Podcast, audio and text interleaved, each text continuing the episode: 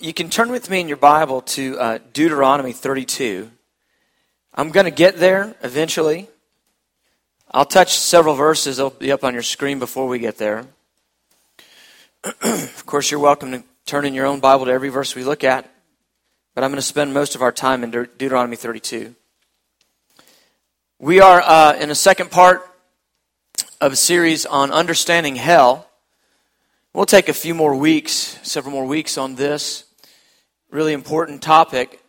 As I said last week, I, um, I'm really sobered um, in looking at these scriptures, and it's just because they are so serious.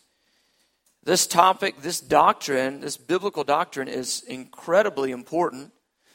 And the idea that it's kind of been up for grabs for the last few years in the church is uh, I mean, it causes my heart to tremble because of how important this understanding is. And we, we touched last week in an introductory way on, you know, reasons why we don't want to deal with this topic, and even from a, a preacher standpoint, why you want to stay away from it. And, you know, people don't necessarily want to think about the issue of hell. They don't want to think about eternal damnation. And so, um, you know, there's basically two ends of the spectrum. There's, there's the one side where you have preachers who are almost gleeful in their presentation of it with a really just an arrogant, mean spirit, and they just talk about hell uh, like they're glad about people going there. And, um, and, you know, that's abuse, in my opinion. That's an abuse of the scripture. And it doesn't portray God's heart in the matter. And that's one of the main things we did last week was we established the way God um, is over this issue of hell and people going there. And we see a brokenness in, in, in, in the divine emotions, and as it's portrayed through the prophets and Jesus himself, over people that are going, that are rejecting God's grace, rejecting his love, and going to spend eternity in hell as a result. And so there's the one area where there's the abuse. And so I think, and I confessed this last week, and I think many, many ministers fall in the same bucket because we don't want to be the guy that's abusing the scripture and, and presenting hell in this mean spirited way. So you just, on the other hand, you kind of can stay away from it. You just make it sort of a tagline, and you don't really uh, talk about it. You don't really think about it, and you just sort of, it's just sort of there, you know you just kind of say it, yeah, unbelievers go to hell. And, and, but you don't actually really consider what that means. You don't take it at the heart level. And, and therefore, it, we, it, doesn't, it doesn't impact us. It becomes this little Christian cliche. And then we live distant from the truth of that. Because if we get real about hell and, and understanding the truths of the underworld, of hell, of eternal judgment, it will strike a chord in our hearts that will change our approach to many, many, many things. And I realized, you know, and I shared this last week, that this whole move toward universalism that we're even seeing in evangelical circles, which is evangel- uh, universalism, is, you know, basically everybody just gets to go to heaven. This whole move there is uh, really as a result of pulling up the tent peg of the concept of eternal judgment. And uh, I just made it real clear that, you know, when we stay away from these subjects, we don't talk about hell, we don't talk about wrath, we never talk about God's judgment, you know, we never talk about God's anger, that is extremely unhealthy and unbalanced itself, just as unhealthy and imbalanced as the guy that talks about it all the time and does it with a mean spirit. So we don't want to be on either extreme. What we want to do is teach the knowledge of God rightly and be true to the scripture and humble ourselves enough to allow the scripture to dictate to us what the truth of God is, and then we bow and we tremble under the truth of the word. Amen. And so, uh, you know, we can't shield ourselves from these truths any longer. And I, you know, I confess that I, you know, I haven't been as straightforward with these in the last decade as I need to be and I want, but I want to be. And uh, you know, I even saying things like God's anger, God's vengeance. And, and talking about that, uh, it, it, I, can, I sense my own fear of man and sort of my own like apprehension to discussing those topics. Because I've been so radically impacted by the revelation of God's love and mercy that it's that has completely transformed my life. And so then, you know, when you when you've entered into confidence in God's love as you know as a uh, in recognition of his kindness and his mercy towards you, you can sort of just drink from that well and then never look at the other well because well, his wrath is I'm not appointed to wrath, you know. I'm, I'm appointed to to his kindness and his mercy forever. And so but in that, there's this, there's this, uh, how do I want to say it? This duality that we've got to deal with. And this is where I'm going to go today. Today, I want to lay out a biblical uh, explanation of, of this tension, this biblical tension. How can a God of love sentence people to an eternity of destruction and torment in hell? That's probably, as it relates to the question of hell, that's probably the number one thing that just doesn't compute with people. If God's so loving, if He's so good, how can He send people to hell? Surely His love will win out, and He won't do that. And um, in investigating the scripture, I think that what happens is you'll realize that that even that question becomes a really humanistic question. It's it's a it's a uh, human sentiment based question. It's not based on the knowledge of god. It's actually based out of our own perceptions. And and, and chiefly this we think that love and wrath cannot commingle. That's, that's really what this thing boils down to. The goodness of God in the gospel to justify sinners through the merciful sacrifice of his darling son, we cannot see how the God that would take such great lengths to release mercy and love is also the God that would sentence people to an eternal uh, state of destruction and torment. And so, from our human vantage point, we, we ask the question how can a God of love, if he's so good, send people to hell? And it's, it's because we can't see how love and wrath can commingle. I want to take us down that path in the Bible, and I want to lay out some verses that I think give us a biblical perspective on the issue and help us to answer it. And, and you know, I, I should say this before I say anything His ways are not our ways. His mentalities are not our mentalities. Our, you know, sentimental, sappy ideas of love, you know, pink paper and hearts and candies, that is not his version of love. And, and what I want to say is this his love is far more excessive than we've ever imagined. I mean, it is obviously infinite, it's eternal, but the intensity is what I mean. The excessive intensity of the love of God. It's more than you and I have thought about. I promise you.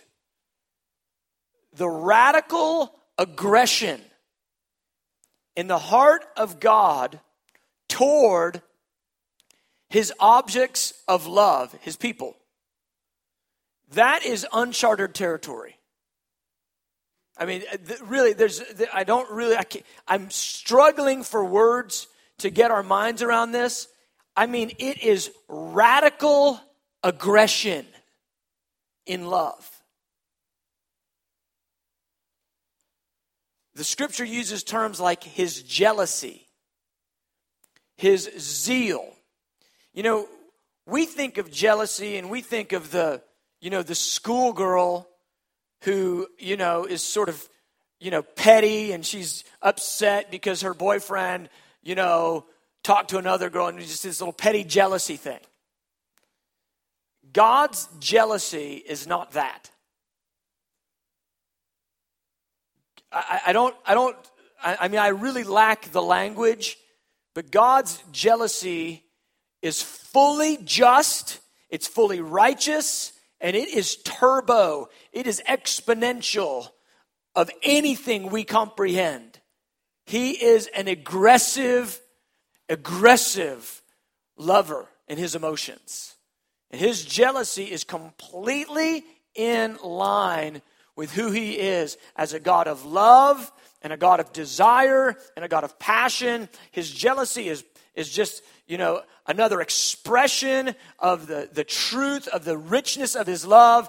And beloved, we're going to find out that his wrath is simply the same, it's the same fire Love is a fire and wrath is a fire. It's the same fire, just manifest in a, in a different way.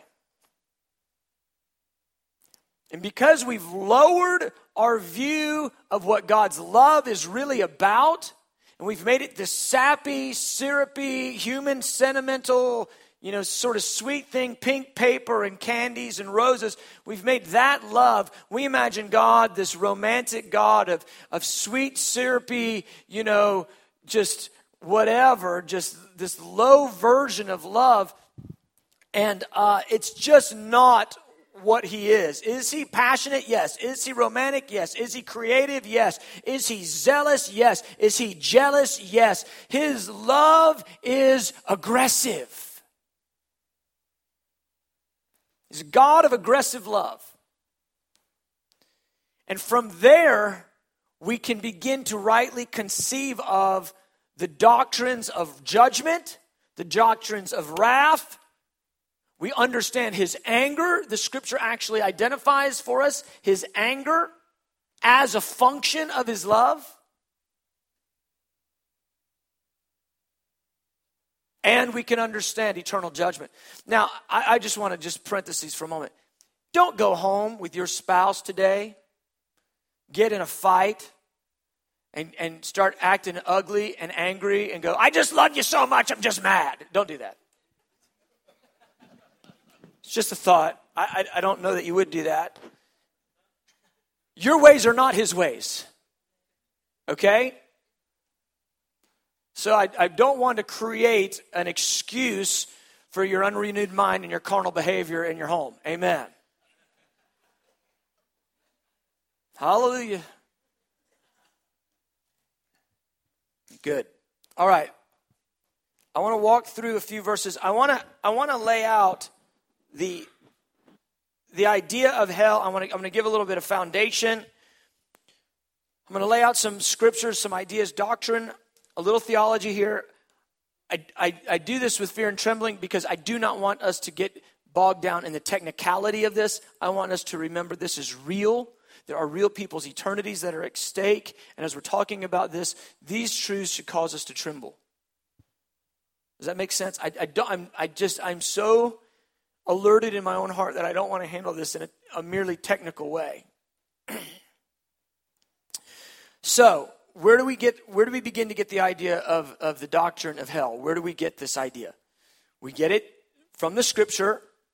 The old testament uh, the hebrew word that is that is used for hell is sheol. Sheol. If you've been around you've read the scripture much you'll see that word. The new american standard actually just uh, translates that word exactly over. It calls Sheol Sheol. Every time Sheol ex, uh, appears in the New American Standard Translation, it's just Sheol. The New King James will take Sheol and make Sheol the pit. They'll translate it the pit, the grave, and they'll translate it hell. So the NAS just translates it right over. The New King James makes it three different things the pit, the grave or hell, the first time we see Sheol in the Bibles in Genesis 37. It's uh, Jacob after he thinks uh, Joseph has been destroyed, and he uses it in a, a way that gives us a little bit of insight into the word. It's Genesis 37 35. He says this Then all his sons and all his daughters arose to comfort him, but he refused to be comforted, and he said, Surely I will go down to Sheol in mourning for my son. So the father wept for him. So Sheol has a broader term, a broader understanding than just hell. It, it would most closely relate to the New Testament word Hades. Hades. And we'll talk about the New Testament words in another session. So Sheol has this implication of not simply hell, but it's hell, but it's also a place uh, where just uh, dead people go. And we're going to find out biblically that in the 65 times that Sheol appears in the Old Testament,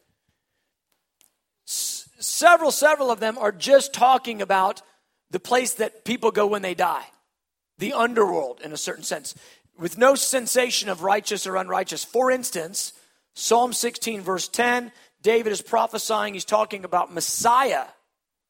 He's talking about him himself, but he's really talking about Messiah. We're going to see this quoted in the New Testament when Peter is preaching about Jesus.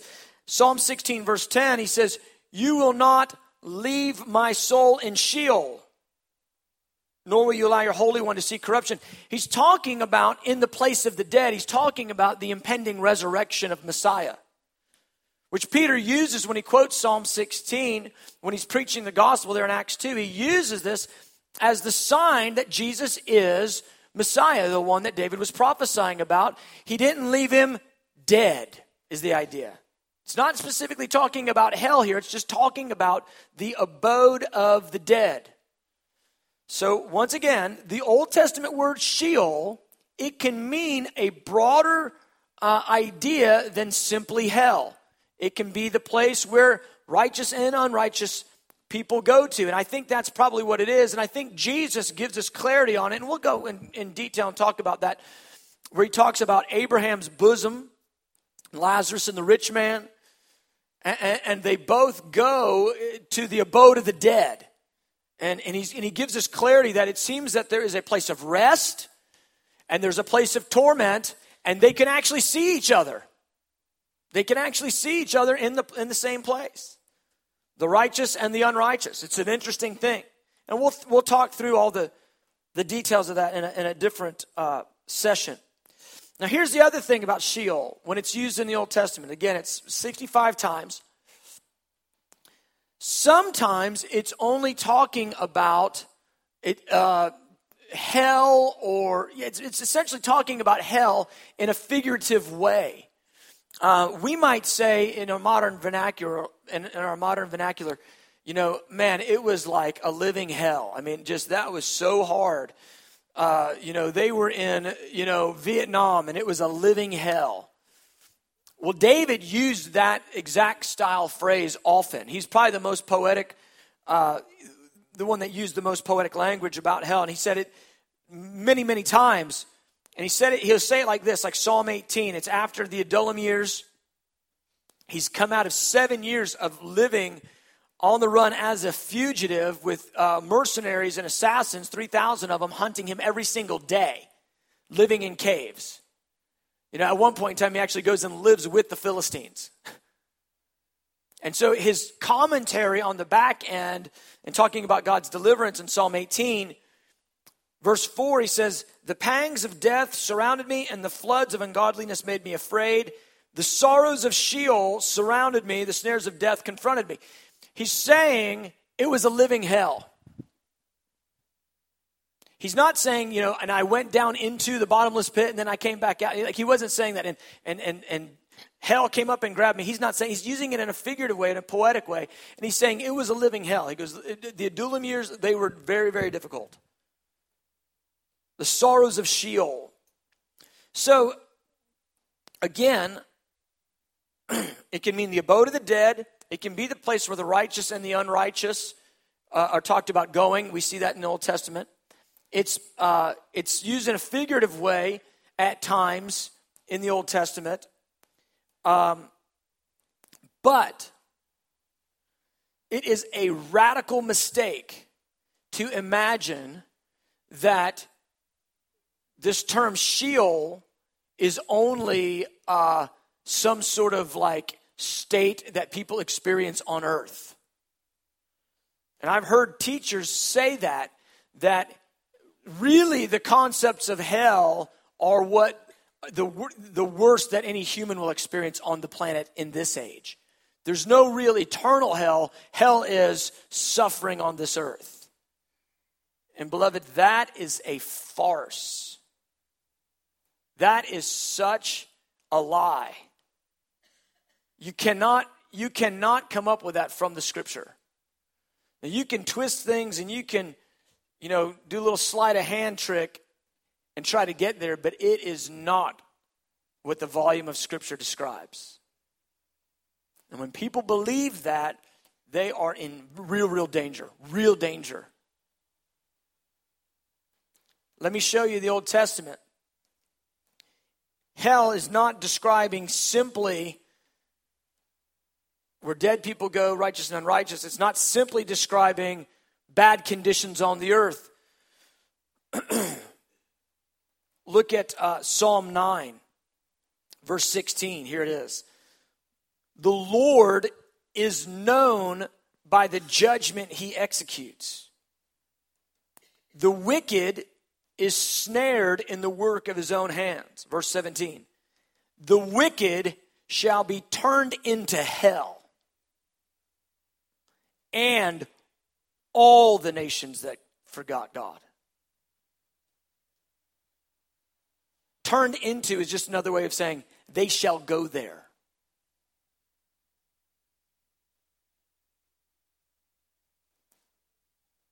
There are multiple verses like that in the Old Testament. Now, again, out of the 65 times that this word Sheol is used, the, the, the doctrine is it's identified, it's not extremely developed. Most of the development of the idea of hell is done in the New Testament. The idea of eternal destruction. Jesus says quite a bit about it. Paul says quite a bit about it. Jude and Second Peter say quite a bit about it.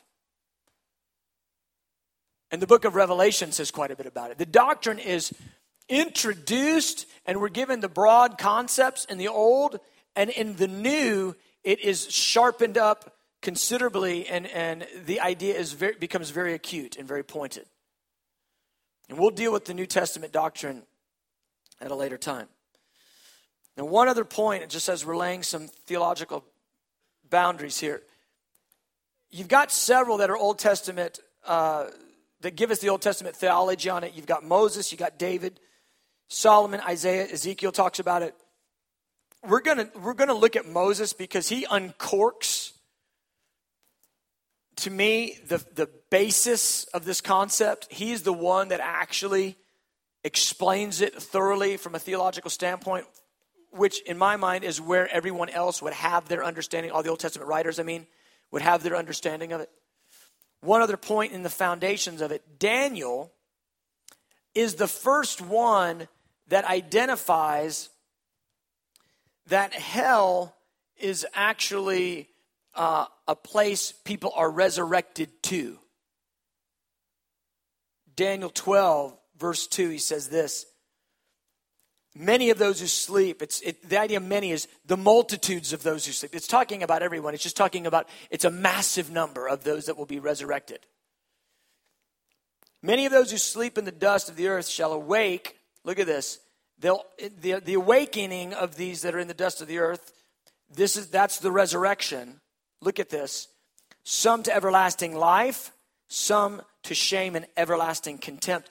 He actually describes the resurrection of the unrighteous to everlasting shame. Now, that is of particular importance. Jesus in John 5 is going to take that idea and expand upon it. But that is of particular importance because of this. Someone who goes to hell, just like someone who goes to heaven, goes there with a resurrected body. A resurrected body enables them feel, taste, touch, sense, smell, uh, all of it. They have capacity in all their sensory uh, compartments. And the resurrected body, it is uh, it's everlasting. It's an everlasting body. Now, it's not a glorified body. The righteous are going to get a resurrected, glorified body. The unrighteous are going to get a resurrected body that enables them to perceive in all their senses eternally. So it's not just sort of some soul thing. This is fully tactile. They touched and felt Jesus' resurrected body. You understand this? This is, this is, a, this is a huge point. It's not just some spiritual state of who knows. They are, there is a physical component, a spiritual physical component, which is what the resurrected body does. It enables them to interact spiritually and physically. There's a spiritual physical component to what they will experience in hell. Okay. Now, as I mentioned before, the concept of God's love, God's jealousy, God's anger, God's wrath, and eternal judgment, all of those are linked. Okay? What we tend to do in our, in our, from our human mentality is separate those. We go, well, love is like this, and wrath is like that. We put them into two compartments that never exist. And what I would tell you is love, jealousy, judgment, wrath, and the, the eternal consequences of both, I mean, uh, uh, the, both eternal consequences, I should say, are all part of the same hub. They're all part of the same core.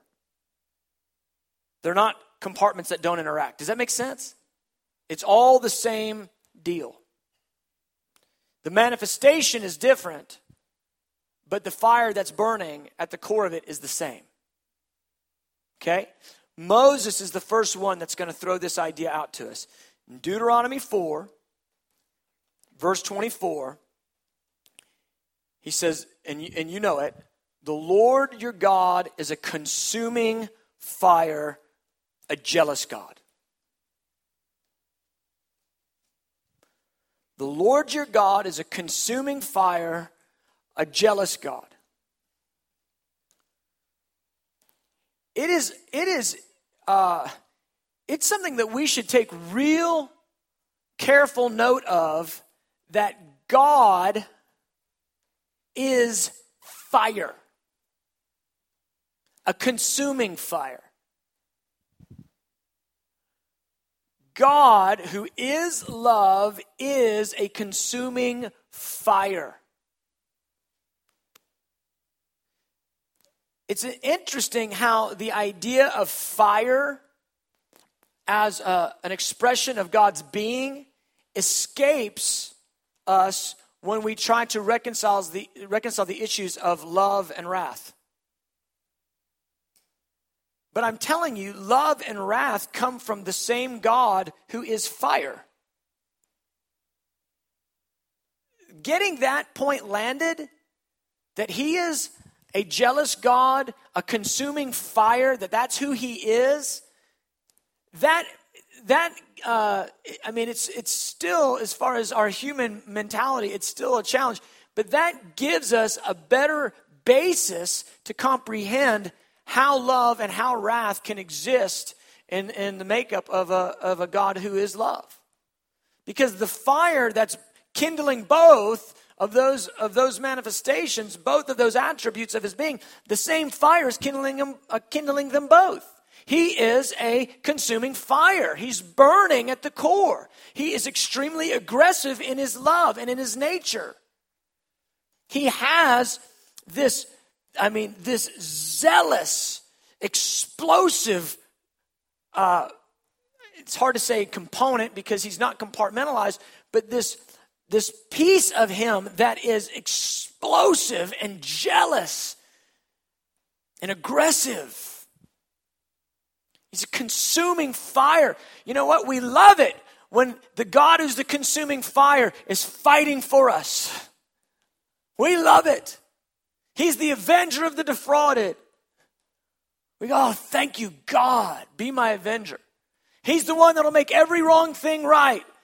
Yes. We, we say yes to the God who works on our behalf in justice. Do we say yes to the God who is burning in fiery jealousy and releasing wrath? and in manifesting anger at sin and wickedness.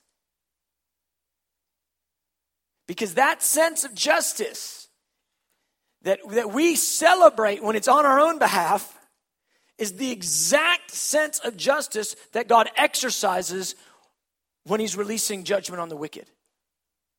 It's the exact same thing. It's just the manifestation is different. I called him an aggressive pursuer who is in no way interested or satisfied with sharing the object of his desire in any way with another. An aggressive pursuer to the extent that he is willing to act in extreme, overt, and direct ways to gain an individual's love. Let's be honest. Becoming a man and being brutalized and tortured by humans until you're, you're dead, that is extreme. Oh, the fact that the cross has become trite. It just, it just testifies of how shallow we are. He gets tortured mercilessly at the hands of demonized men. He is so extreme. not imbalanced, perfectly balanced, and extreme in every measure. And he goes all that way because he's a burning, desirous, passionate, consuming fire of love, and nothing will stop him. He's aggressive. So we've got to deal with the fact that he is not he's not going to be uh, prevailed upon. He's not, he's not going to allow something to inhibit his desire. He's not going to be thwarted. He will have his way. He will have his way. Regardless of the opinions of man. I, uh, you know, there's, there's this, uh, response in my soul. I, I, I bounce back and forth like, like a tennis match. You know, you get the guy and he's just wagging his head and he's just saying all these things about God and, and really just cursing the Lord. And on the one hand, I go, you know, you're an absolute fool. You're going to be destroyed. This thing rises up in me. This sort of self righteous condemnation. And then on the other hand, I look at the guy and I go, oh my God. You have zero idea who you're messing with. You have no idea who you're playing with. Because the Lord says that the wrath of God is being stored up for the day of the revelation and the wrath. It's being stored up against the ungodly in Romans 2. And it's just, it's like that, that obstinate, rebellious, antichrist spirit wagging its head at God, siding with Satan, an accusation against God that humanity does. And it's storing up wrath for the day of wrath. And I just, I, you know, I, the, on the one hand, I get this self righteous thing, you're going to get it. And on the other hand, I go, oh God, you're going to get it. Oh, mercy, God, mercy, because you have no idea who you're dealing with. Please, don't, I, I mean, it's just like, please don't, don't do that. Because you have no idea what's coming your way if you stay that way. And, and it's have mercy. And it's asking the Lord to release the justice do that one on his son and have this one come to mercy.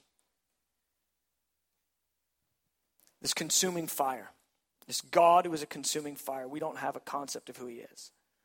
All right, let's now pick our story up in Deuteronomy 32, and I'm going to spend the rest of our time working through Moses' explanation. He gives us the clearest explanation of how these two concepts of love and wrath work together. Deuteronomy 32, verse 3.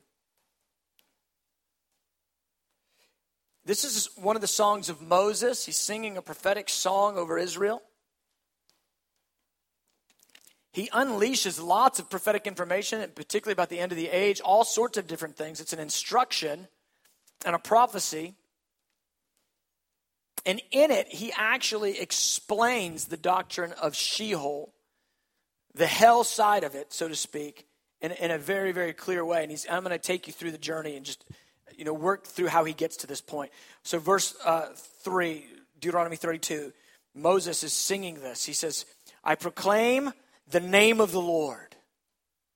The name of the Lord. Now, we know the name of the Lord, it's, it's the Lord, the Lord God, merciful, gracious, abounding in loving kindness and truth, forgiving iniquity, transgression, and sin but by no means clearing the guilty. And that's the unrepentant guilty. By no means clearing the guilty but, but bringing judgment upon the unrepentant and the guilty to the third and fourth generations. And that's who he declared himself to be. But it, it, the seven attributes of his kindness and his mercy. So, Moses, I proclaim the name of the Lord. And then he says, Ascribe greatness to our God. Verse 4 He is the rock, his work is perfect. He is the rock. He is established. He is sound. He is settled. And everything he does is perfect. His work is perfect. All his ways are justice. The New King James says, a God of truth. The NIV and the NAS are going to say a God of faithfulness, which is a, a better explanation of what Moses is saying as the one who's the rock. He's immovable. He's a God of faithfulness. He's going to do everything he said he was going to do. He's that God who's, who's absolutely committed. Without injustice, righteous and upright is he. His ways are perfect.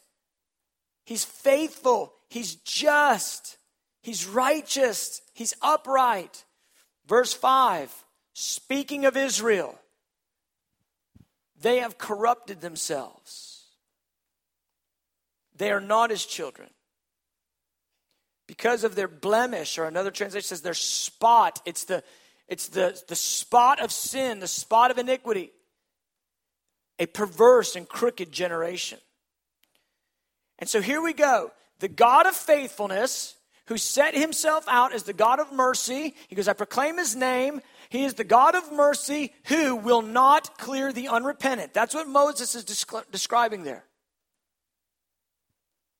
It's what the Lord said to him when he declared his name. Exodus 33 and 34. Think about that.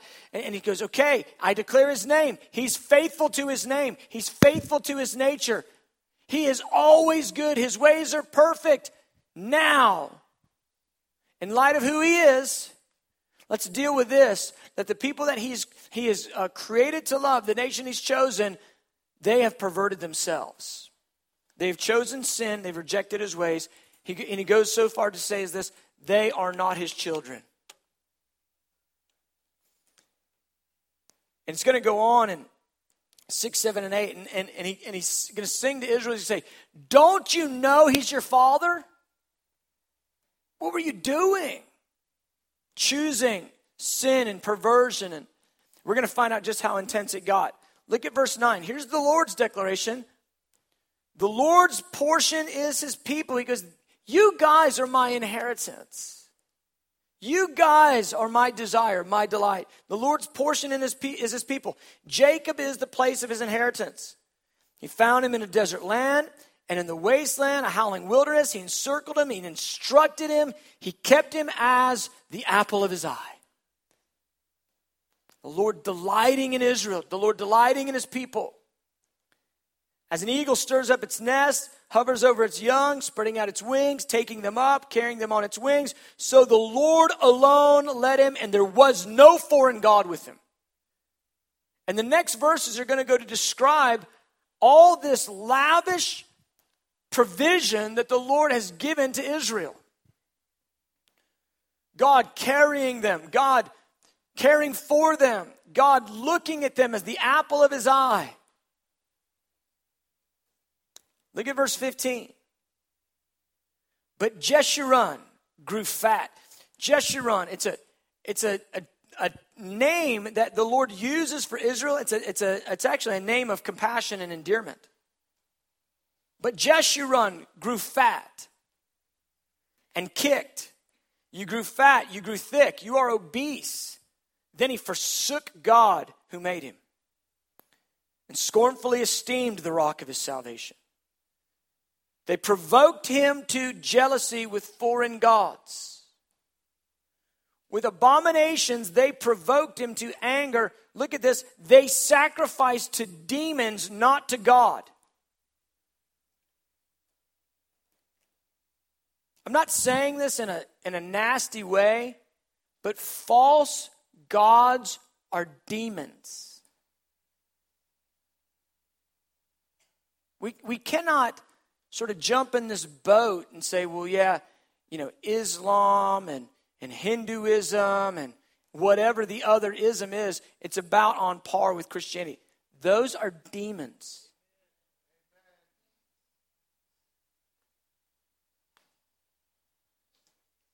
They sacrificed to demons, not to God. To gods they did not know. To new gods, new arrivals that your fathers did not fear. Of the rock who begot you, you are unmindful and have forgotten the God who fathered you. And when the Lord saw it, now he is a fiery God of jealousy, he spurned them because of the provocation of his sons and his daughters. And he said, I will hide my face from them. I will see what their end will be. For they are perverse generation, children in whom is no face faith. So he says, I'm going to discipline them. I'm going to hide my face from them. I'm going to see what happens to them. I'm going to allow these other gods to have their way with them. And the nations of those other gods begin to destroy Israel. Look at 21 now. They have provoked me to jealousy by what is not God. They have moved me to anger by their foolish idols, but I will provoke them to jealousy by those who are not a nation. Paul quotes this in, in Romans 11, talking about the gospel to the Gentiles and how the Gentiles will provoke Israel. God will show his kindness that he intended for Israel to the nations of the earth, and it will grab Israel's attention, is the idea. God is laying out in detail his redemptive plan as it relates to his love, his judgment, his wrath, and his redemption of Israel. I will provoke them to jealousy by those who are not a nation. I will move them to anger by a foolish nation. nation. Look at 22. For a fire is kindled in my anger and shall burn to the lowest hell. A fire is kindled in my anger and shall burn to the lowest hell. That word anger, the word is really nostrils or nose. The idea is a fire is burning in my face. Isn't it interesting when you see somebody who's mad, you see it in their face? Because there's a fire in my nostrils, there's a fire in my breath, there's a fire in my face. What kind of a fire is it, God? It's a fire of jealousy because I've been provoked by my people who I have tried to reach out to, and they're going after other gods. They're worshiping demons instead of me, and so my fire is kindled and it's burning in me.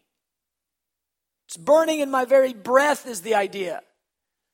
What does that look like? God burning in, I mean, I mean just burning, even so much so that his, his breath is burning.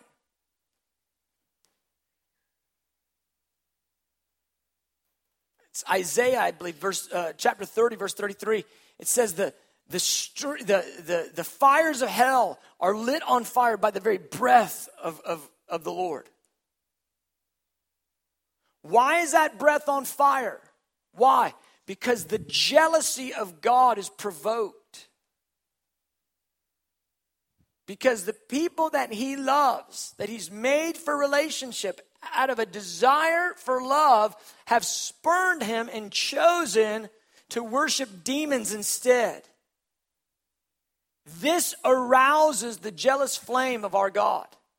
This arouses the fire of his jealousy. And the manifestation is anger. Now, he's not like you and I we flip from love to anger. He doesn't flip. He stays fully in love, manifests jealousy, and manifests anger all at the same time. That's our God. We have no, we have just almost nothing, no concept of this. And so then God gets tried in this court of public opinion where people sort of throw around, well, if a loving God would never, you have no idea what a loving God is like. We don't know what a loving God is like. The aggressive attraction of our God towards us, it is enough to make us tremble, beloved. We don't know who we're dealing with. We have no concept of the extremes he will go to to have us.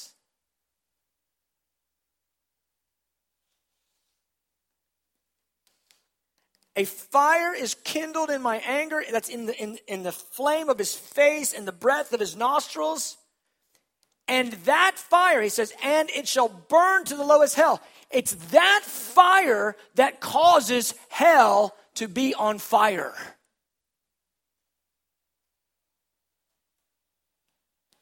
David said, if I, if I descend to, to the lowest part of Sheol, you are there.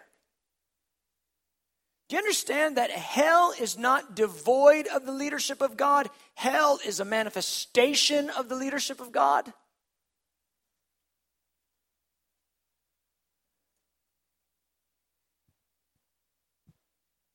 Hell is no playground for the devil. Hell is the eternal place of torment prepared for the devil. And here is the just, oh, this is the one that just gets it.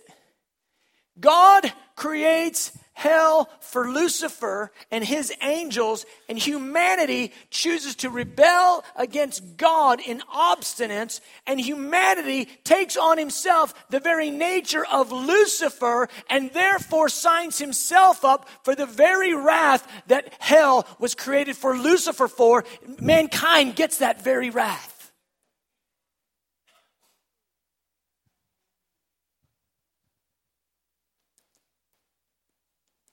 I always go here. If he made the place of torment brutal enough to torture an archangel of the highest rank, what does that what's that experience like for us for a human people ask this question they go god would never make one of his creatures just knowing that they were going to go to hell. He would never create somebody knowing they would go to hell. They have a problem when it's a person thinking that way. They have no problem thinking about the devil that way. Isn't it weird how we jump into human sentimentality?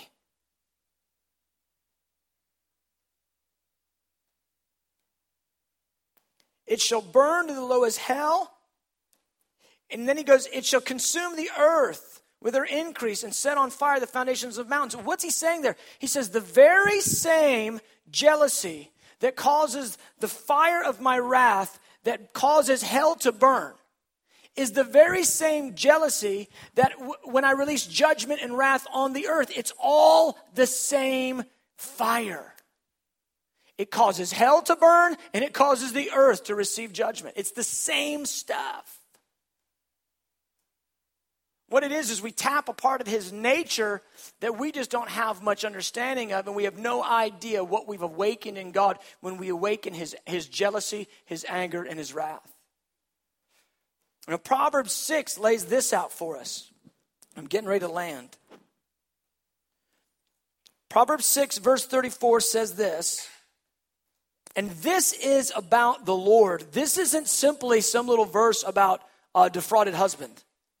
This is actually about the Lord, and I'll show you how we know. Jealousy is a husband's fury. Therefore, he will not spare when? In the day of vengeance. It's talking about God. He will accept no recompense, nor will he be appeased. This is a hard one. Though you give many gifts.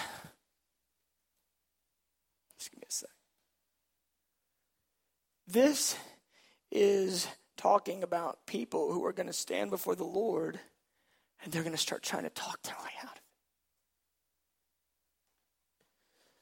God, give me another chance. I promise. I promise, God. Give me another chance. I'll really serve you this time. Please, please, come on. You're a God of love. Be appeased. Be appeased.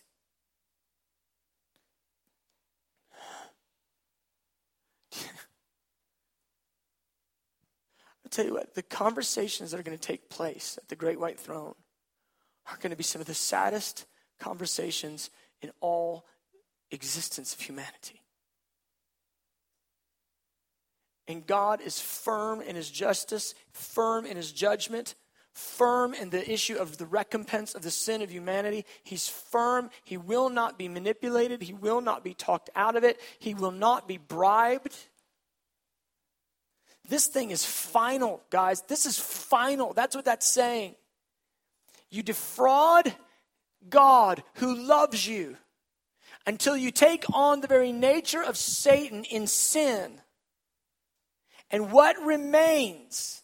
The writer of Hebrews tells us a certain terrifying expectation of judgments and a fury of the fire that will devour the adversary. That's it. It's done. It's final. He will not be talked out of it. He will not be appeased. You can't offer him anything. You can't manipulate anything. You can't make a you can't make a you know a bargain. It's over.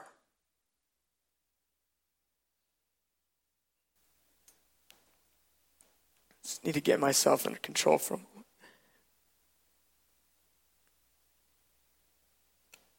He will accept no recompense.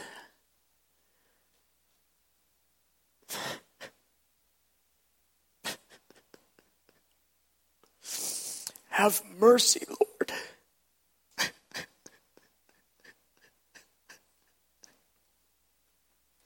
We've got to reconcile these truths of His love and His wrath, beloved. God's jealousy is an outcome of His love. God's wrath is an outcome of His jealousy. And the one who experiences jealousy will either break and yield to love, or they will harden themselves and in obstinance reject love and receive wrath. I don't know if this truth is real to us, if it's even real to me. I've got to get real about it. Because this has very real implications for people that we know and that we love and that we see every day. We see their smiles and we see their lives and we know where they're at with the Lord, not in a judgment. If they don't come to know the Lord, there's not another chance.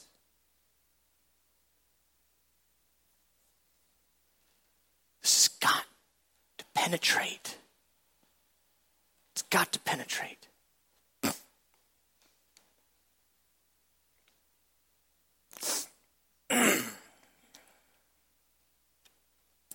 let's just uh, let's just stand.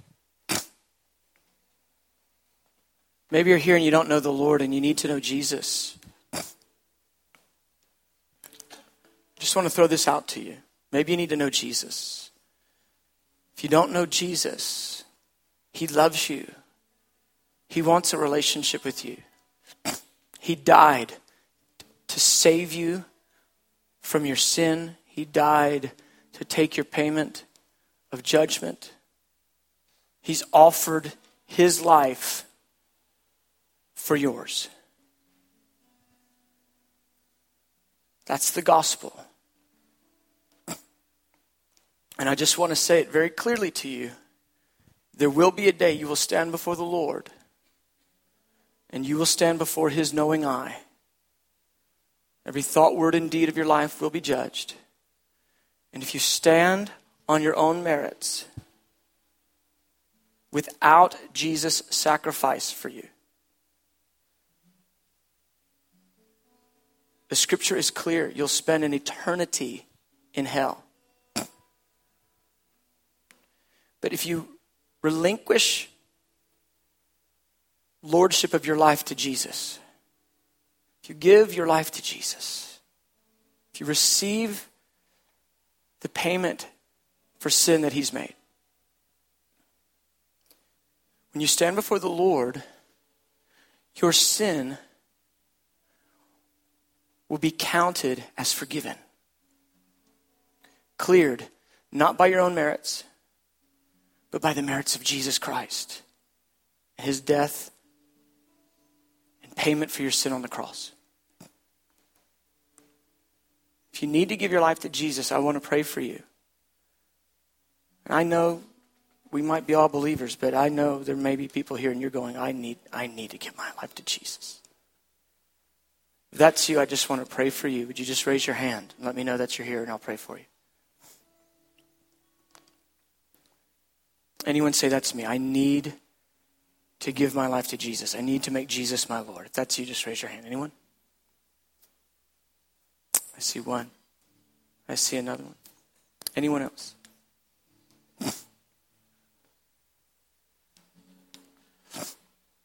Yeah, several.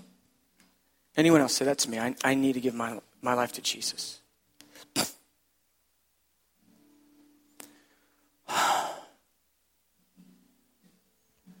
Good. Good. I want to all pray together. I want to all pray together. Let's ask the Lord together. With those that are raising their hand, maybe it's your first time, maybe you're coming back to the Lord. Just pray this out of your mouth. Make this your confession. Make this a prayer of your heart to the Lord.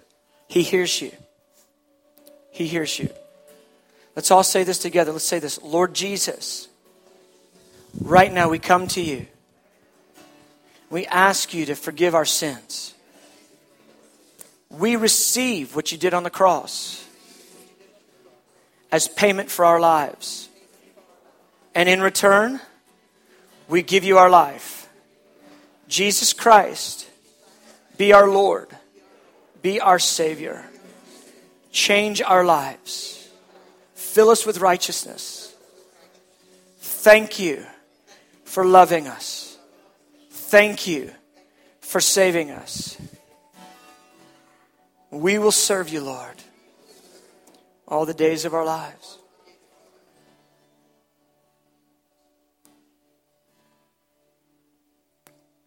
Lord, I pray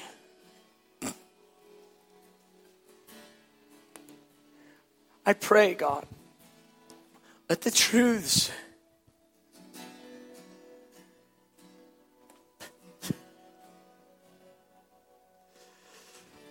the truths of your word. Let them work our hearts. Let them awaken our hearts god.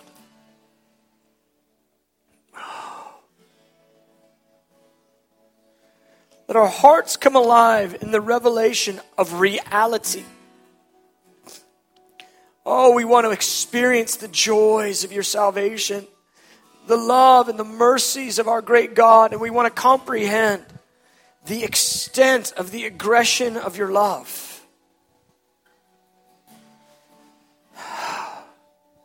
So we can digest the truths of your jealousy, your anger, and your wrath. Now come, Lord. Come near us. Come to us. Speak to us.